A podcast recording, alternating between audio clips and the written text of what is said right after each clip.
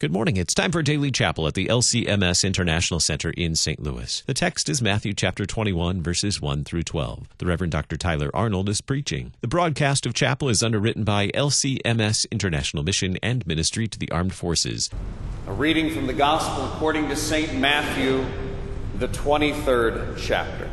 Then Jesus said to the crowds and to his disciples, The scribes and the Pharisees sit on Moses' seat. So do and observe whatever they tell you, but not the works that they do. For they preach, but do not practice.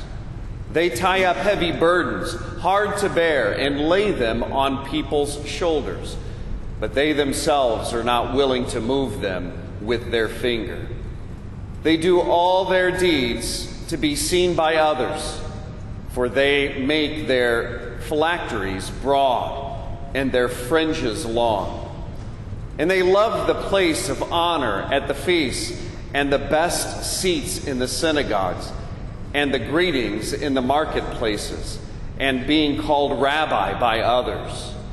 But you are not to be called rabbi, for you have one teacher, and you are all brothers.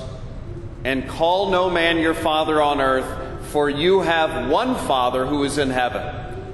Neither be called instructors, for you have one instructor, the Christ.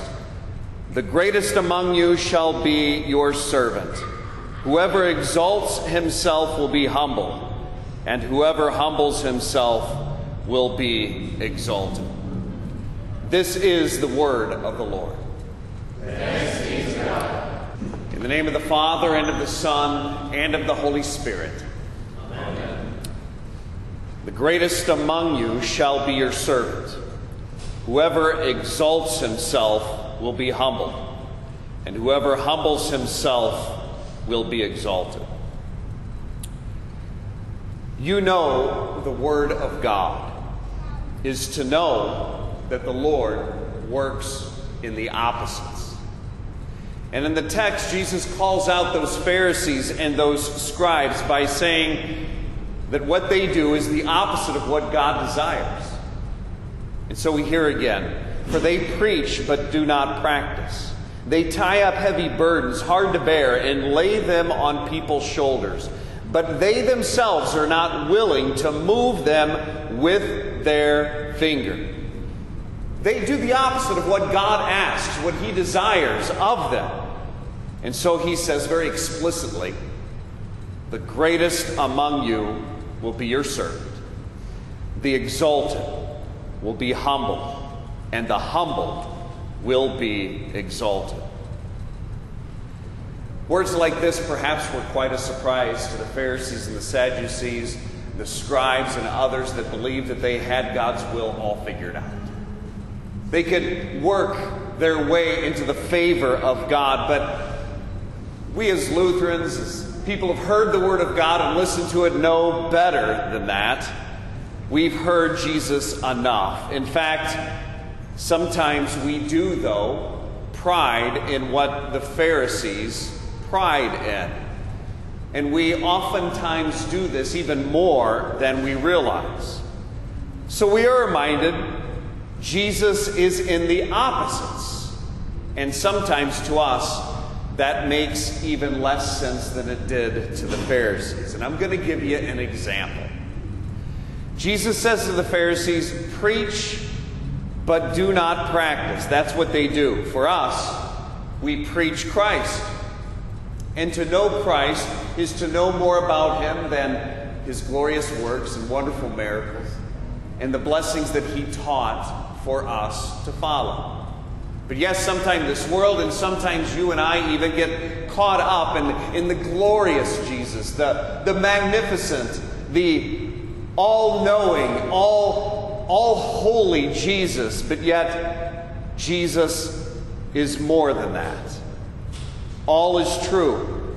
But to know Jesus truly is to know the cross this even Paul says to us in 1 Corinthians chapter 2 For I have decided to know nothing except Jesus Christ and Him crucified.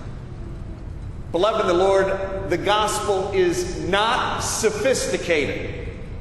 And that's probably the reason why the Pharisees and the scribes they scorned it so.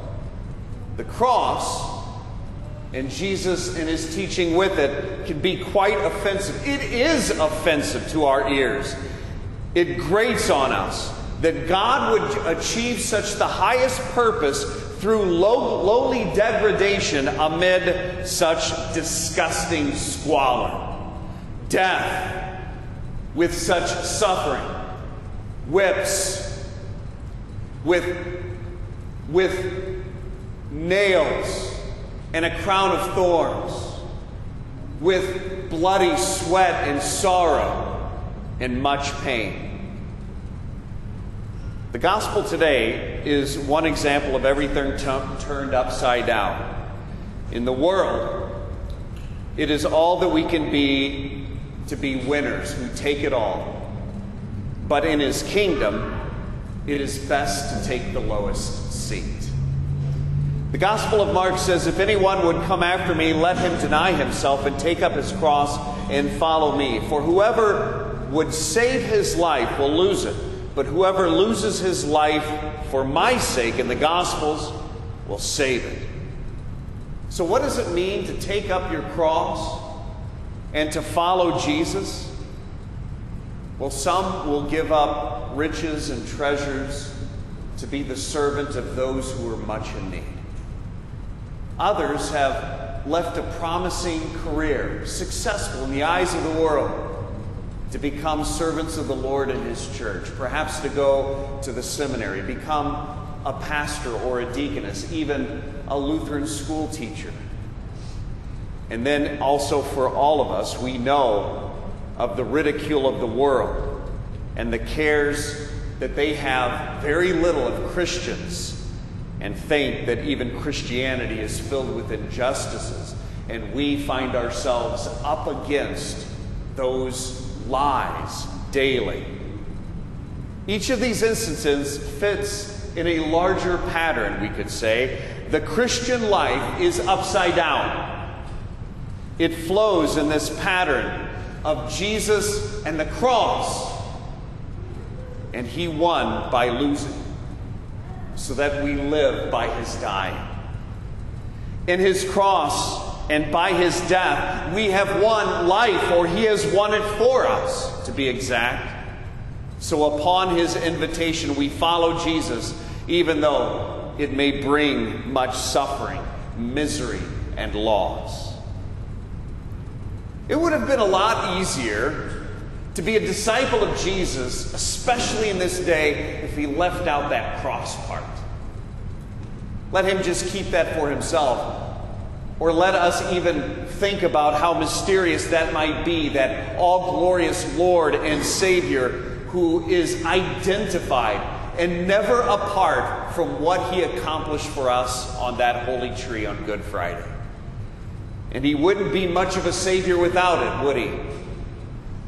To the casual observer, the cross doesn't fit in with the all power, the infinite Lord and Savior. But in reality, there's no better way to see who He is for us or for the life of the entire world.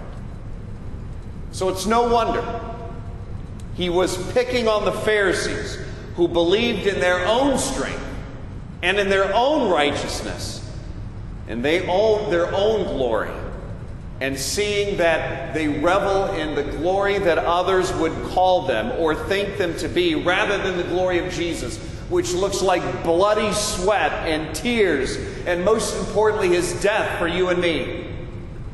Jesus is truly made known to us, and he has done for us those things in the opposites. It doesn't make much sense to the world. Then again, we are called to be people who are in the world but not of it. And the world, if it ever takes its focus off itself, will never see the truth in the opposites. So, what do we do? We are ambassadors for Christ. We take the cross of Christ and his living sacrifice that brought him to death and then resurrection again upon our lips and upon our lives to speak of him his glorious triumph that will come on the last day to a world that is lost.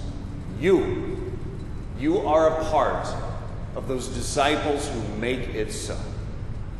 You are a blessing to the church because you work His love in this world that knows not the kind of love that comes from our Lord. And while the Pharisees tie up heavy burdens and lay them upon the shoulders of others, we know that Jesus bears those burdens that are on our shoulders with us. Yet another thing that the world perhaps does not understand a Lord who loves us so much that he will not leave us alone, not even in our worst sufferings. And thank God for that. We need another, and we have it. He happens to be our Savior, who's identified to us by that cross that He bears and the resurrection that occurs to show us the new life that He grants to us whom he loves. Because Jesus was humble, humiliated, in fact, we will be exalted. Thanks be to God. Amen. Please stand. The peace of God, which passes all understanding, shall keep your hearts and minds in Christ Jesus. Amen. Thank you for joining us for Chapel. The broadcast of Chapel is underwritten by LCMS International Mission and Ministry to the Armed Forces. To learn more about LCMS International Mission and Ministry to the Armed Forces, visit kfuo.org/chapel.